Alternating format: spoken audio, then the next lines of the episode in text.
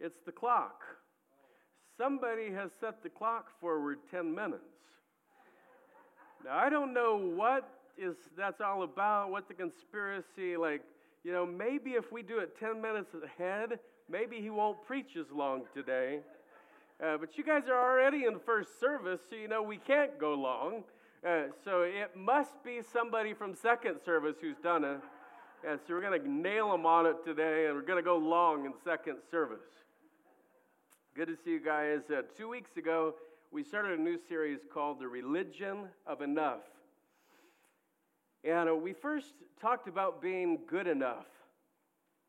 Many people in our day um, supposedly are post Christian, and that means they don't want to talk about being righteous or unrighteous. That's not in their lingo.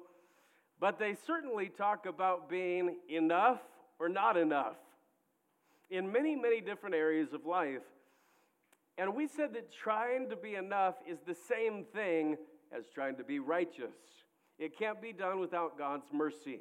And the human condition is we need mercy.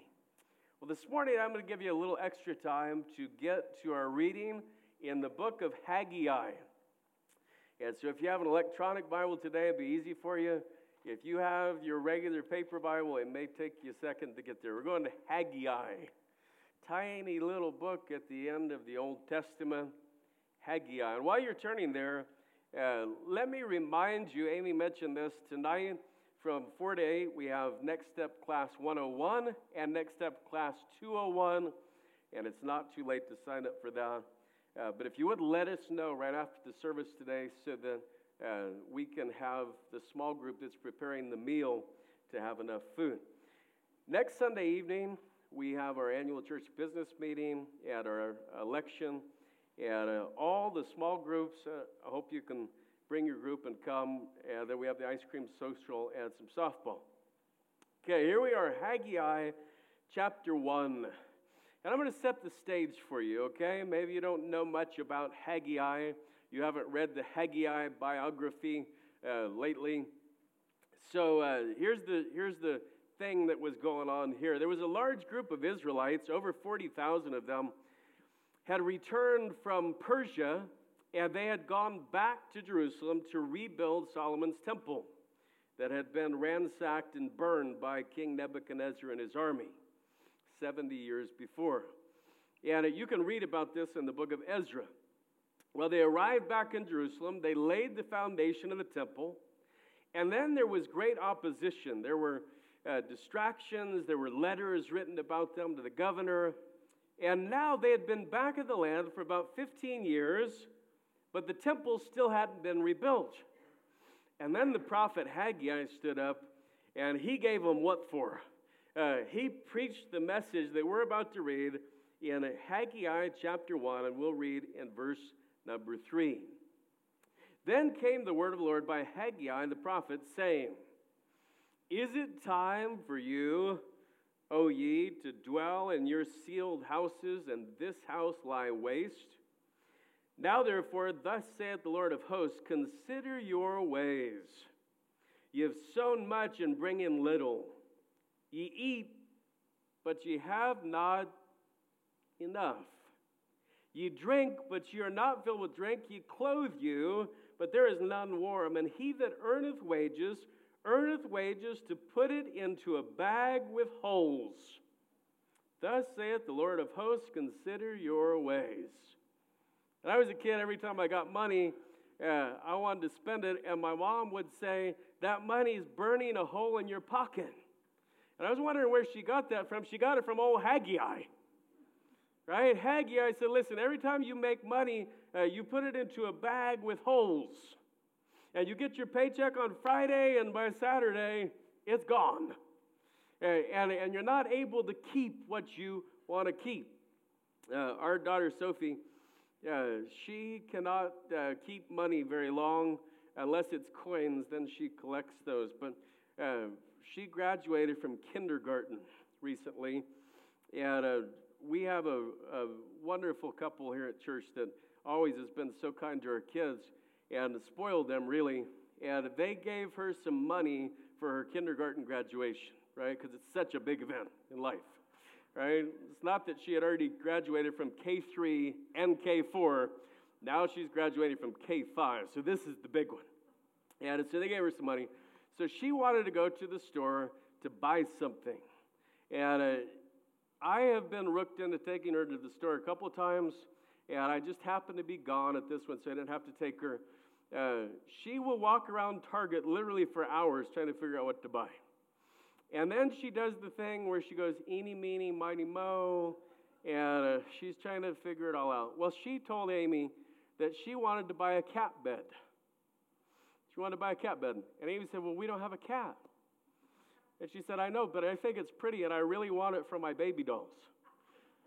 So she used her money, like almost immediately after she got it, to buy a cat bed that now holds baby dolls that she carries around everywhere. So if you see a little girl walking around with a cat bed, that's Sophie. Okay? Uh, and that's how we are sometimes with money, right? We get money, yeah, we got to spend it, we got to get rid of it. And, and the Jews in Jerusalem had fallen into this trap. They had lost sight of the big picture. They had forgotten the purpose and the mission that they came to Jerusalem to do. And now they were just living to get enough for themselves.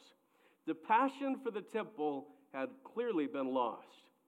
You know, there's a thought process in society that goes something like this If we get enough, then we'll be enough. And this morning we're going to see that it's a total myth in our message get enough. And the notes are on your bulletin if you'd like to follow along with us. Let's talk first about the amount for enough. The amount for enough. You might have heard this before. Uh, it's a, such a telling piece of history.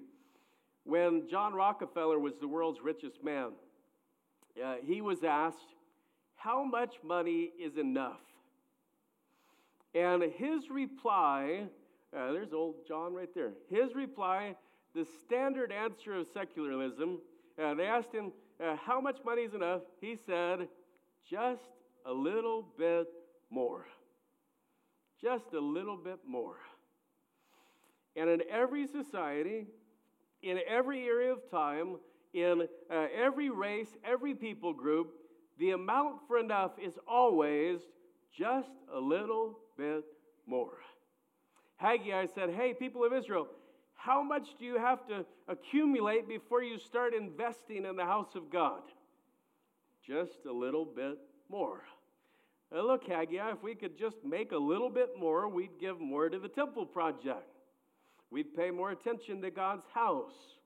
And this is a classic argument in a get enough mindset. People actually think this if God would just let me make more, I'd give more. Right? They think God must not want me to give much because He hasn't given me that dream job yet. The truth is, it doesn't happen that way. It never does. Giving is not an income issue, it's a heart issue. Have you ever noticed that when people's incomes go up, their spending goes up right along with it? Uh, if I could just get a little more, for sure that would enable me to live out God's purposes. It's the religion of enough, it's a lie of the enemy. And it always starts with this next part that we'll talk about the illusion of ownership. The illusion of ownership. And to get a clear understanding of this point, uh, we're going to look at a story that Jesus told in Luke chapter 12. And I would encourage you to read along with this and take a look at it for yourself. It is one of the most important stories in the entire New Testament. Jesus understood that getting enough stops a great number of people from giving their lives to God. And so he told this story in Luke chapter 12. And at first he gave a premise, and then he told a story to prove his premise. Here's what he said, verse number 15. He said unto them, Take heed and beware of covetousness. For a man's life consisteth not in the abundance of the things which he possesseth. And he spake a parable unto them, saying, The ground of a certain rich man brought forth plentifully. And he thought within himself, saying, What shall I do? Because I have no room where to bestow my fruits. And he said, This will I do. I will pull down my barns and build greater, and there will I bestow all my fruits and my goods. And I will say to my soul, Soul, thou hast much goods laid up for many years. Take thine ease, eat, drink, and be merry. But God said unto him, Thou fool, this night thy soul shall be required of thee. Then whose shall those things be which thou hast provided? So is he that layeth up treasure for himself and is not rich toward God. Now, this is such a powerful story, and I don't like many of us. Uh, the rich fool in the parable assumed that he was the owner and he was the ruler of all the stuff under his care. And, and Jesus used this man's story to remind us all that stuff and ownership are both temporary. Ownership is only an illusion. The rat race of getting enough so that I can own enough, so that I can be enough, is all an illusion. A person's life is not equal to a person's stuff. Getting enough will never make you enough. But the religion of enough continues to lie to all of us. And you hear it all the time. People say, if, if I can just get into this university, if I could just get this job, if I can just get this raise, if I can just get this promotion, if, if we could just save this much, if we could just get the kids finished up with college, if we could just get this bill paid off, and there's always another step, just a little bit more. It is an illusion. Uh, we don't really own anything we have, it's all temporary. And uh, God says that we are just managers of His stuff, it all belongs to Him. Uh, here's an interesting thing to think about, though. Greed has no demographics. This is the third part of the message. Greed has no demographics. Covetousness is a common root issue in people from every society, every income level, every era of time. The New Testament, uh, it's so weird because the New Testament says that covetousness or greed is idolatry. That's a strong word, right? Uh, you think back the Ten Commandments, right? You may not know all ten of them, but you probably know this one Thou shalt have no other gods before me, right? Uh, you're not supposed to make any graven image or idol. You're not supposed to bow down to anything but God. And getting enough is idolatry in the same way that bowing down to a false idol is idolatry. They both inflate something artificial into the place of God. Here's the thing though greed isn't quite as easy to identify as a wooden idol on the wall. See, greed is often masked as a positive trait. I'm just thrifty, I'm just careful. You don't hear people say, you know, I'm really greedy.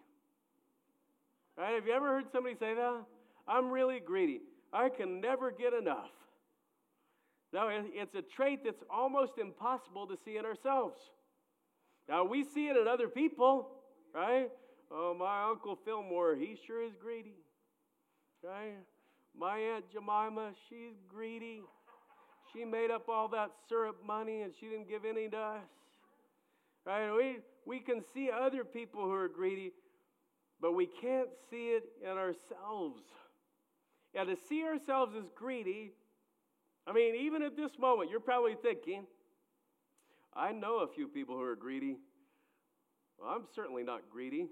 I just like to think of the future. I just want to be ready for a rainy day. Well, how much would be enough? Just a little bit more. Right? And the person with the billion gives the same answer as the person with a million, and the same answer as the person with a thousand, and the same person with $10. How much would be enough? Just a little bit more. Right? Uh, people are getting audacious in, in these latter days. Uh, we were at a conference a couple weeks ago, and a man actually walked up to uh, Shane and I on the street, Shane Cornwall, our, our wonderful sound guy back there. And Shane and I are walking down the street, and a guy walks up to me and he says, Hey, you got a few bucks so I can buy a beer? I don't have quite enough. That's pretty audacious, right? They used to just ask for a few bucks, and you had to guess what it was for. Now they just tell you up front, right? If I could just get a little bit more, it'd make me happy, right? If I could just get this thing, it'd make me happy. And we are raising a generation of kids who are literally raised on this principle that if I could get this, that would make me happy. And they get that, and guess what they find? Doesn't make them happy. So what do they do? They say, if I could just get this, it'd make me happy. Right? And it extends their whole lives into things, stuff, relationships, experiences, thrills, degrees, status. The religion of enough is such a saboteur, it steals life from us. So, how do we discern covetousness in ourselves? How do we see greed in ourselves? Because it, it literally is almost impossible. Well, it's in the language of the heart. The heart cries out, I owe myself this. I don't expect my spouse or my parents or my boss or whoever to take care of me like I need to be taken care of. When I was growing up, my dad didn't take care of us right, or my mom didn't take care of us right, uh, and I, I didn't have enough. And only I know how to make myself happy. Now, look, if your heart language is saying any of those things, you are a participant in the religion of enough. You might say verbally that you love and trust God, but greed has led you to trust in yourself having enough as the answer to your contentment. I like what the author of Hebrews said. It's such a powerful thing. Hebrews 13. Let your conversation or your lifestyle be without covetousness. And be content with such things as you have. For he, Jesus, has said, I will never leave you nor forsake you. And the Christian finds contentment in Jesus. No one finds contentment in getting enough. Nobody ever in the history of the world has ever found contentment in getting enough. And there are people who say, listen, I'm not greedy. Just give me a million dollars and I'll be happy with that. Right? Or whatever number it is. Like, okay, well, what about uh, 999,999? Would that, would that satisfy you? Yeah, that'd be fine. Well, what about 999,998? Right? And it'd take a while to go down. uh, we don't have enough time in church today. We got that extra 10 minutes, though, so we can do this for a while. Um, but, but we keep going down until we finally get to a number, you, oh, no, no, I'd have to go more than that. Right? You say, would you take 500,000? I'd take 500,000. Okay, uh, how about 250,000? Would that, be enough for you? Uh, well, uh, yeah, that'd be enough. How about 125,000? Would that be enough? No, no, I need a little more than that. Right? There's always a number, this artificial number, where we say, if I just had this, it'd be enough. But, Pastor, I'm not greedy. If I just got enough to pay off all my bills and uh, my house, that'd be enough. Okay? And, uh, and so we always have this number, but it's artificial, it's not real. It's a made up definition of enough. And it exposes a lack of contentment in Jesus Christ. And when the heart is not content in Jesus Christ, we collectively, me included, have bought into the false religion of enough. And even though we call ourselves Christians and we know Jesus and we are bound for heaven, we've gotten stuck on the affections and things of this earth. That's why Paul warned us in Colossians 3. If you then be risen with Christ, seek those things which are above, where Christ sits on the right hand of God. Set not your affections on things below, the things of this earth, because that's the religion of enough. Now, the final part of the message, I want to go back through something we talked about from Jesus' parable in Luke 12. And, and let's rephrase it by saying this uh, as this last part stuff does not equal life. Stuff does not equal life. You know, the definition of enough is always determined by the definition of treasure. Uh, Jesus said, A man's life consists not of the things he possesses. And he told this story of the rich fool. And then he said, So is he that lays up treasure for himself and is not rich toward God. In the Sermon on the Mount, Jesus said it this way. This is Matthew 6. And you maybe you've heard this before. He said, Lay not up for yourselves treasures upon the earth. And so there are things that people consider to be treasure, right? And, and it's different for every person, right? Uh, like you had an aunt who treasured salt and pepper shakers, right? How many of you had an aunt who treasured salt and pepper shakers? All right? Uh, or an aunt who collected bells, right? There are people who collect shot glasses. There are people who collect thimbles. Uh, there are people who collect baseball cards. There are people who collect uh, motorcycles. There's collections of everything right? One man's junk is another man's, right? So there are things people consider to be treasure. Well, what's the downside of earthly treasure? Well, it's MRT. MRT, yep, MRT. Moths, rust, and thieves. Jesus said, if you think earthly things are important, you better watch out for the big three moths for your material, rust for your metal, and thieves for your other stuff. Jesus said, But lay up for yourselves treasures in heaven. Now, what's so good about the treasures in heaven? No MRT. No moths, no rust, no thieves. The treasures of heaven lead directly to authentic contentment in this life and in the next. They never disappear. But the treasures of earth are never enough.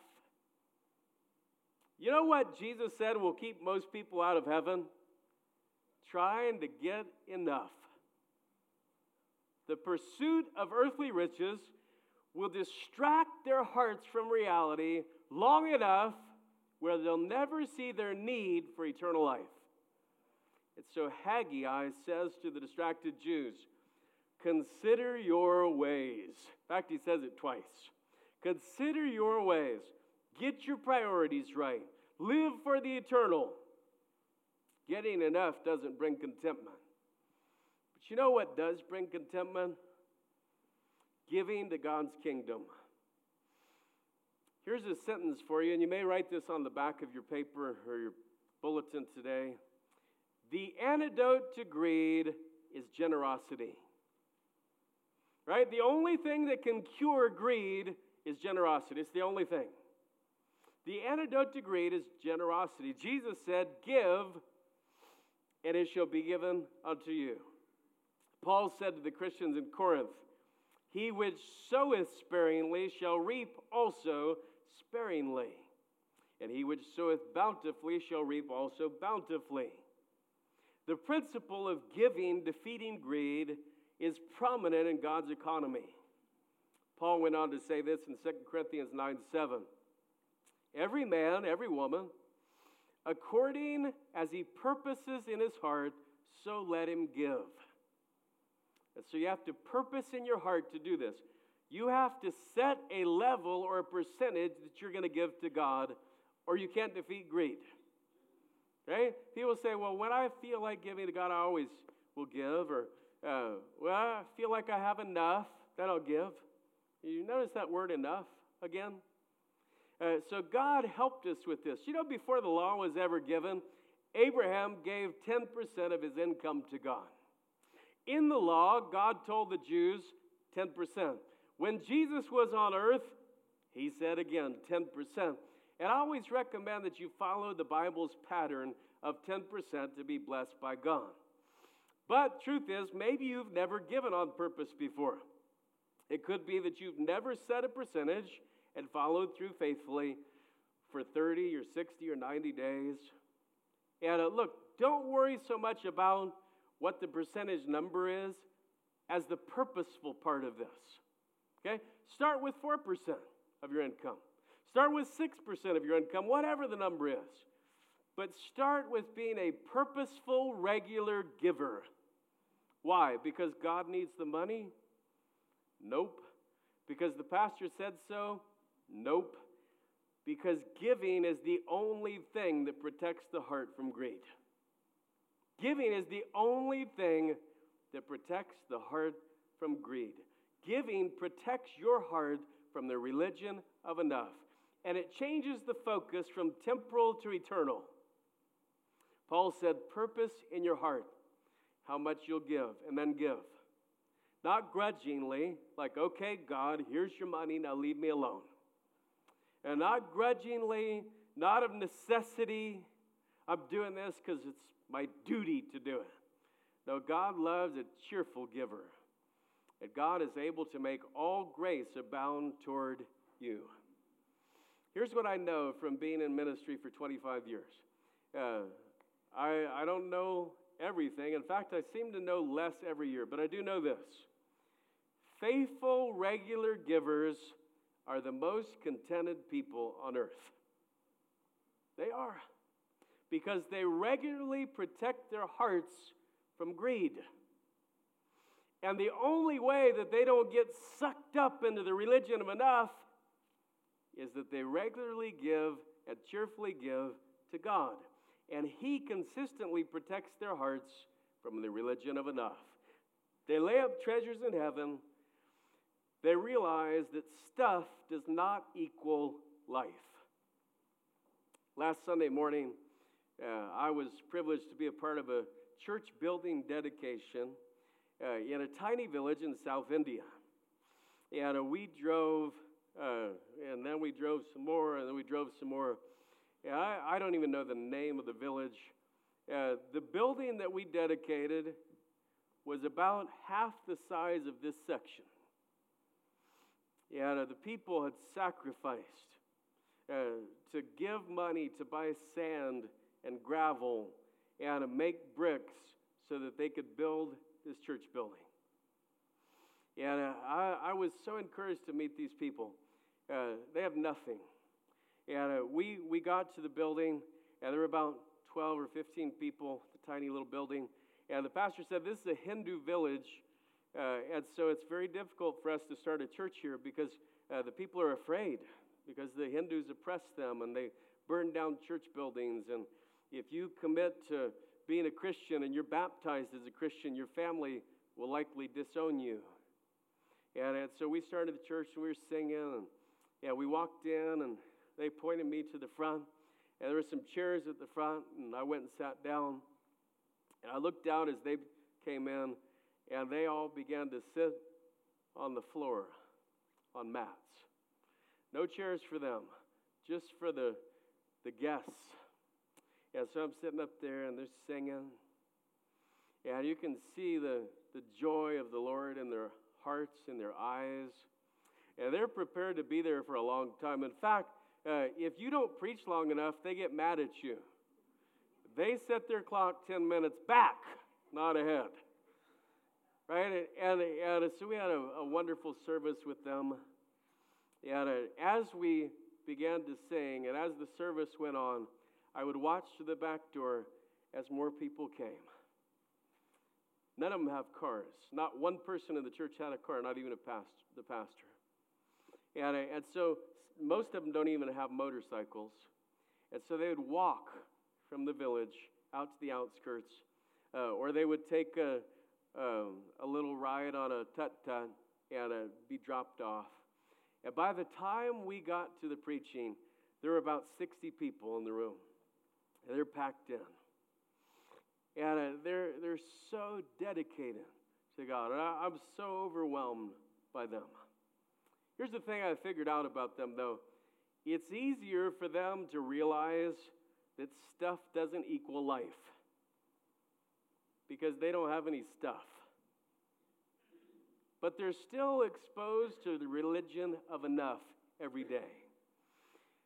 The Hindu religion is all about having enough gods, doing enough works. Over 80% of the people in India are Hindu. That's well over a billion people. In the state where I was, Tamil Nadu, over 87% of the people are Hindu. Now, get this, this is crazy. The population of Tamil Nadu is over 81 million people. Tamil Nadu is less than 60% of the size of the state of Idaho. This would be like taking a quarter of the population of the United States and putting them into the size of the state of Iowa. And I've found this the religion of enough is everywhere, but it's a chameleon religion. It uses different strokes for different folks. And maybe you realize you're not good enough to get to God from our first message in the series. But the Spirit of God has whispered to your heart this morning that you have fallen into the trap, not of good enough, but of get enough. You have lived in the illusion that the stuff you accumulate really belongs to you. You have somehow thought that stuff equals life. Jesus said there's a way out of the trap. Generosity defeats greed. Finding contentment in Jesus defeats covetousness. The most miserable people on earth are the ones who are trying to be enough and get enough. And here's my question for you why would you live in misery when Jesus has already saved you from the religion of enough? One day, Jesus was teaching, and this was just after the feeding of the 5,000. And uh, Jesus, the day before, uh, had taken the little boy's lunch and multiplied it and given thanks. And uh, the disciples took the food out, and everybody ate fish and chips. And uh, they had so much fish and chips that there were 12 baskets left over, and nobody could eat anymore. And the little boy, you know, had this caravan come to his house that night with all these baskets of food. And so the next day, all these people walked around the lake to find Jesus. And Jesus said, You didn't come because you want to hear the truth. You came because you want more fish and chips. Let's just be honest. And so he told them some hard truths about following Jesus. He said, Following Jesus isn't always going to be fish and chips. Sometimes you're going to have to give your life to follow me. And he told them some hard truths. And it says this uh, at the end of John 6. It says, Many of his disciples also went away. And Jesus turned to his inner group of disciples, his small group. And he said, Will you also go away? and Peter said, Jesus, to whom shall we go? You and only you, thou hast the words of eternal life. Peter said, Jesus, now that we've tasted the truth, nothing will ever be enough to satisfy our souls but you. If you're a Christian today, what if you got back to that same thought process where you said, Jesus, only you can satisfy my soul. I can never be enough. I can never get enough to satisfy my soul. Bigger house, not going to satisfy my soul. Bigger car, nope. More kids, Nope. The kids are a heritage of the Lord and they bring happiness to the home, but they don't satisfy the soul for eternity. See, Jesus and only Jesus can defeat the religion of, of enough in the human heart. And so our message today is clear stuff does not equal life. Stuff does not equal life. Let's pray together. God, we thank you this morning that we could be in this place. We thank you for your goodness and grace. And, and Lord, as you apply this message to our hearts right now, I pray that we would be strong in our faith and that we would find our contentment in Christ alone. We ask these things in Jesus' name. Amen. Before you go this